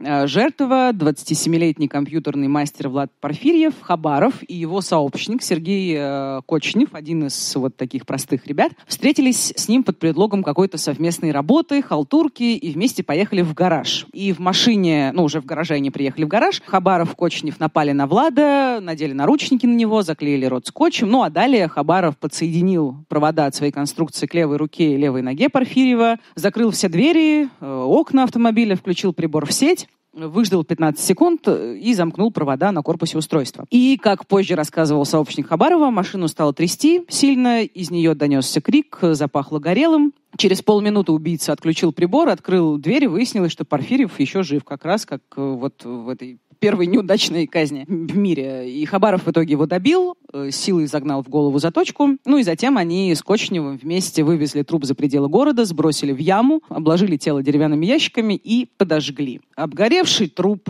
Порфирьева обнаружат э, только через год после показания арестованного Хабарова в так называемой позе боксера. Далее цитата из интервью бывшей следовательницы Екатерины Герлах.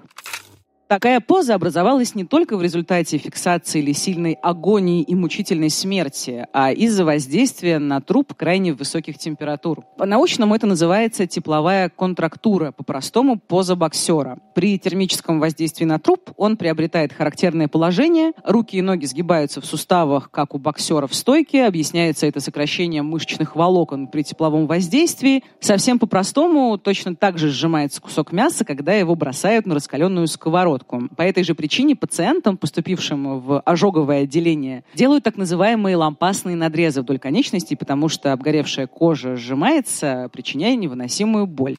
Надеюсь, что никому не стало плохо, пока я это цитировала. И я вас очень прошу, никогда в жизни не гуглите картинки по запросу поза боксера труп. Не надо. Никогда. Это жесть. Это, ну, как бы словесного описания вполне хватает. Да-да-да. В общем, Порфирьев был первой жертвой, выбранной именно для убийства, а не для грабежа. Грабежи и разбои Хабаров тоже периодически совершал чисто с целью наживы. А тут наживы никакой не было. Ну, ноутбук и смартфон — это ерунда. Любопытный факт, что Хабаров, э, по воспоминаниям Кочнева, во время убийства впал в эйфорический экстаз и в каком-то щенячьем совершенно восторге полез обнимать своего сообщника. То есть он испытал огромное удовольствие и радость от того, что сделал. И через год, в январе 2009-го, пошел на новое убийство. Заманил в гараж 23-летнего студента Антона, который учился в Уральском финансово-юридическом институте. Хабаров на этот раз действовал немного по-другому. Предъявил парню свое удостоверение дружинника ГИБДД Екатеринбурга и заявил, что Антона подозревают в краже компьютеров. Я дико извиняюсь. Удостоверение свое.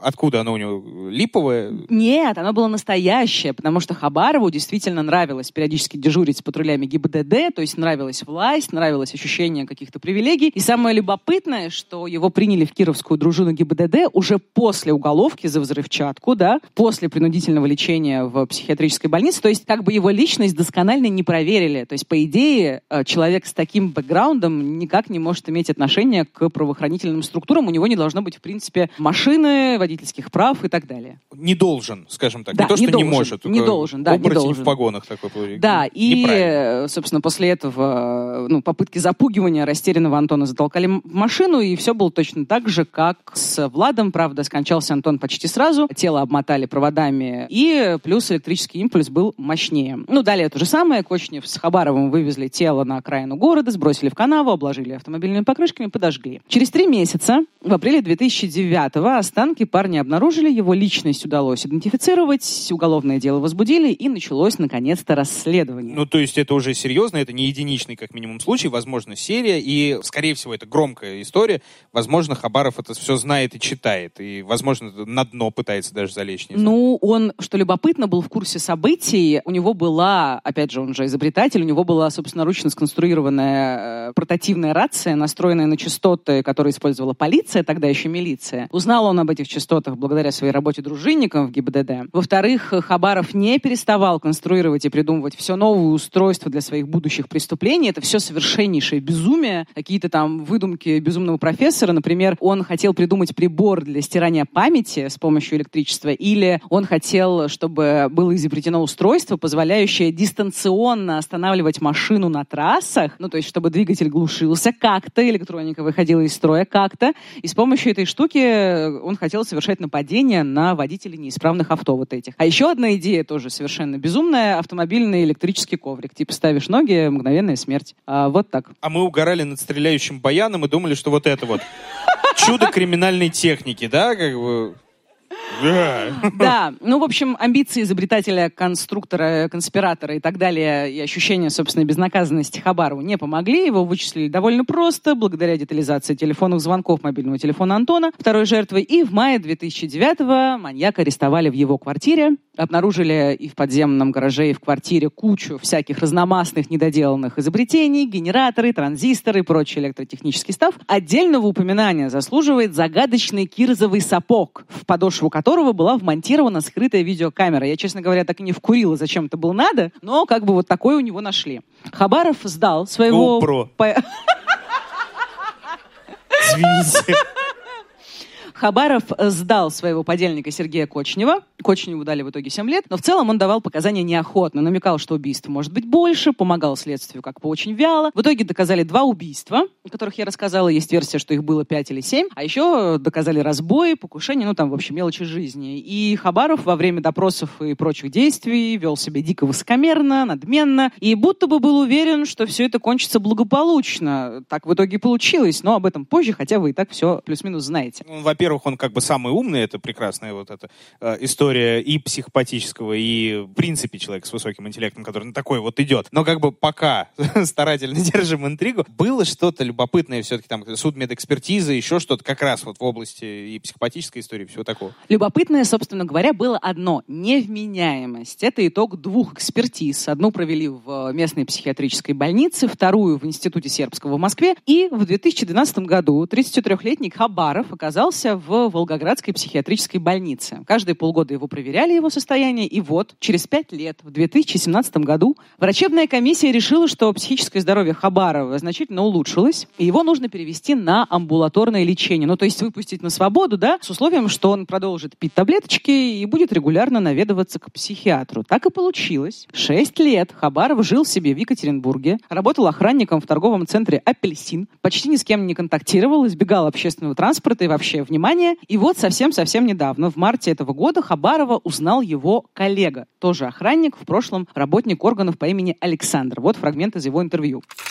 Профессиональная память – странная вещь. Из своей прошлой работы в МВД помню все до мелочей. Даже как шуршит одежда у некоторых преступников, чем от них пахнет, какой формы лезвия ножа у него было и так далее. Как-то мы сидели, я посмотрел на него со всех сторон и понимаю, что это он, но думаю, его же должны были посадить. А я ему говорю, ты же электрик.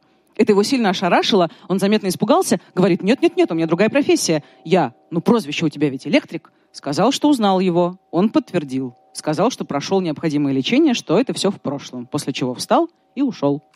Э, жесть. Э, так, скандал ведь, наверное, какой-никакой. Скандал. Уволили. Скандал, да. Об этом написали многие федеральные СМИ, не только федеральные, вообще, я думаю, что все это все читали, слышали. И после массовой огласки власти пообещали установить за Хабаровым наблюдение. То есть его должны были поставить на профилактический учет, на который ставят те, кто вышел из тюрьмы. И сейчас маньяк, насколько нам известно, работает, ну, не нам с Митей, а вообще миру, а, работает старшим смены в одном из небольших чопов города. Он там э, не стоит на посту, то есть э, он просто занимается какой-то организационной работой, составляет графики, ищет замены, табели, ну, в общем, вот какие-то бумажки. Для шибко умных, которые. А, да, коллеги его немного сторонятся, понятное дело, и выпустили N количество интервью местные СМИ, пообщавшись с коллегами и так далее. Ну, вроде как, ну, как бы просто странный, странный мужчина, малоразговорчивый, с э, какими-то специфичными интересами. Но предъявить ему и... нечего, да? Да-да-да, потому что с точки зрения закона Хабаров чист. Его выпустили по решению медиков, по решению суда. То есть сначала медики делают свое заключение, потом суд его внимательно изучает. Он регулярно ходил и ходит ходит к психиатру, никаких правонарушений нет, то есть ему реально нечего предъявить. Как бы, конечно же, есть версии, не знаю, насколько она правдивая, что обе экспертизы, которые ранее признали его невменяемым и по результатам которых он оказался в лечебнице, они липовые, и якобы Хабарову помогли избежать тюрьмы его влиятельные родственники, как было в случае с уголовкой за взрывчатку. Но, к сожалению, правда это или нет, мы не знаем. Точной информации нет.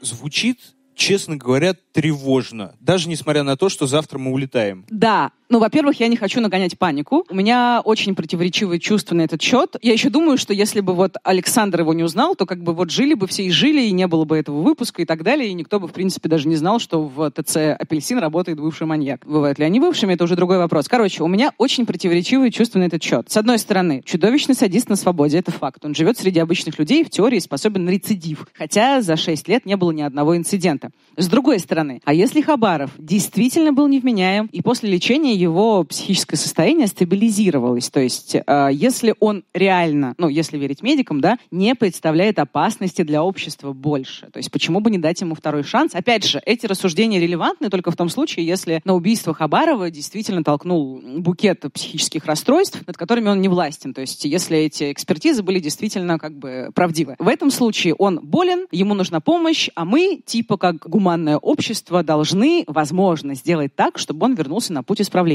типа должны, но типа можем ли, да, и, ну, и, кстати, и должны, но это ладно, это другой моральный вопрос. Ты же плюс ко всему сама еще говорила, что у нас нет такой вот прям эффективной системы, которая могла бы их контролировать, отслеживать там и так далее. Ну, это сомнительно, как минимум так скажем. Я понимаю, что всегда есть, наверное, маленькая вероятность, что несмотря на многолетнее лечение, как бы он сорвется в какой-то момент, да? И действительно вопрос, а можем ли мы рисковать безопасностью людей ради принципа гуманного общества? И я тебя отлично понимаю, все твои поинты про отсутствие эффективной системы. Я сама себе задаю этот вопрос и не нахожу ответы. И да, наша пенитенциарная система в основе своей карательная, не вспомогательная. У нас не работают с опасными преступниками так, как надо, нет таких специалистов, и всегда проще посадить в тюрьму на долгий долгий срок, дать пожизненное, в конечном счете изолировать таких людей от общества и делать вид, что их нет, закрыть на них глаза. И как бы я понимаю, что для прям полноценного, качественного исправления нужна куча, просто огромное количество ресурсов, которых просто нет, и вряд ли они появятся. При всем при этом, как бы, да, э, давайте не тратить ресурсы на это, давайте будем тратить ресурсы на другое, получается. Ну, как бы, есть у вас э, феноменальные ублюдки, да, которые вот не стоит им ходить э, по одной с нами улице, да, из серии. Давайте не тратить на это деньги, давайте тратить деньги на другое. Я понимаю, но как бы здесь, мне кажется, недалеко до возвращения смертной казни, что, конечно же, тоже очень дискуссионный вопрос. Максимально. Как...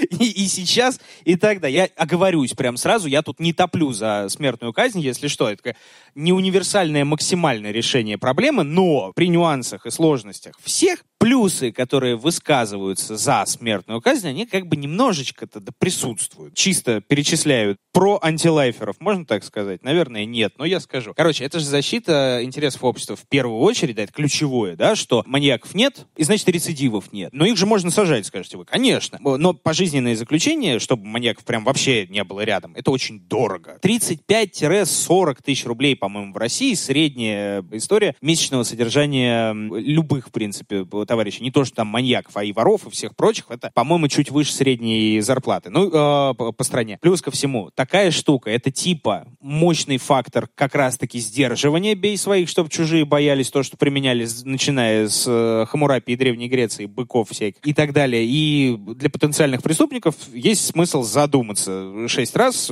чтобы не идти на это на все. Ну и как бы плюс ко всему еще высказывается история такой нашего типичного гнева, что пожизненное заключение это очень мягко. Вот он что делал, огромное количество ужасов и страшности, бесчеловечных совершенно, и что он делает сейчас? Чилит на зоне до конца своих дней. На наши деньги еще к тому же. Да, я понимаю, эти все аргументы имеют место, но э, как бы мне все-таки кажется, что идея смертной казни себе изжила, она как бы совершенно бессмысленна, это очень опасно, особенно в таком обществе, как наше. Ну, то есть велик риск судебной ошибки прежде всего, да, мы все знаем, как работает наша судебная система. Плюс, мне кажется, смертная казнь вообще не сдерживает преступников, потому что они же все думают, что они гениальные, что они безнаказанные, что они избегут арестов и так далее. Плюс мы знаем психологию психологию маньяков их, в принципе, мало что сдерживает. Самое важное, что смертная казнь, она как бы ожесточает, э, дегуманизирует общество, а еще порождает целый институт палачей. Это, по сути, легальные убийцы, да, и таким образом как бы государство оправдывает убийство и подрывает принцип неприкосновенности человеческой жизни. Ну и как бы казнь, она не решает проблему преступности в целом, то есть не устраняет причины и не дает возможности исправления. Ну, как бы Впрочем, ничего печально. нового, если честно. Да, нет, это все понятно то, понятно другое, да, как да, всегда. Да, да, да. Но это как бы, если говорить об эм,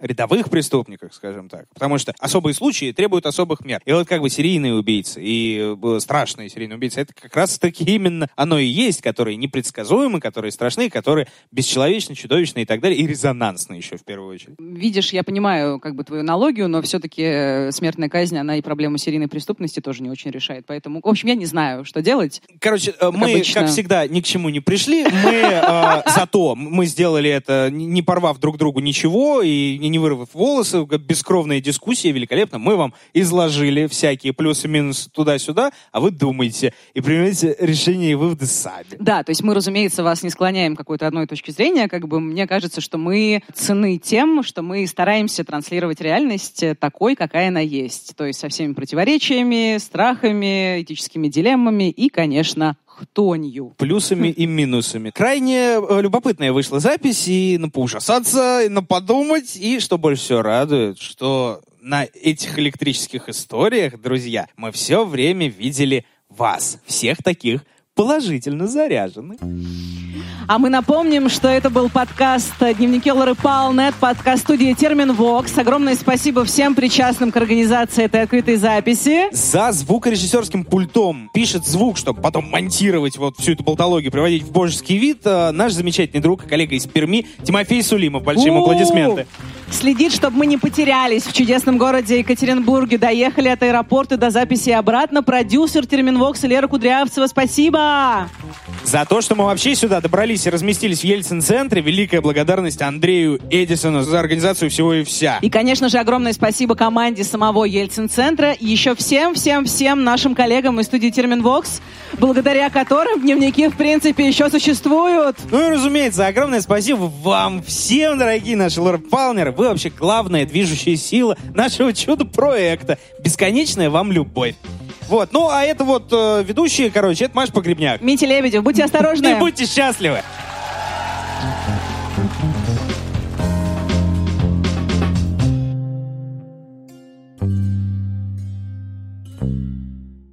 Следующий выпуск о воровке, о звоне монет и лязге кандалов, о сверкающем голубом камне, который померк с годами, о жизни, в которой вымыслов всегда было больше, чем правды, и о легенде, которая до сих пор притягивает золото к ее рукам.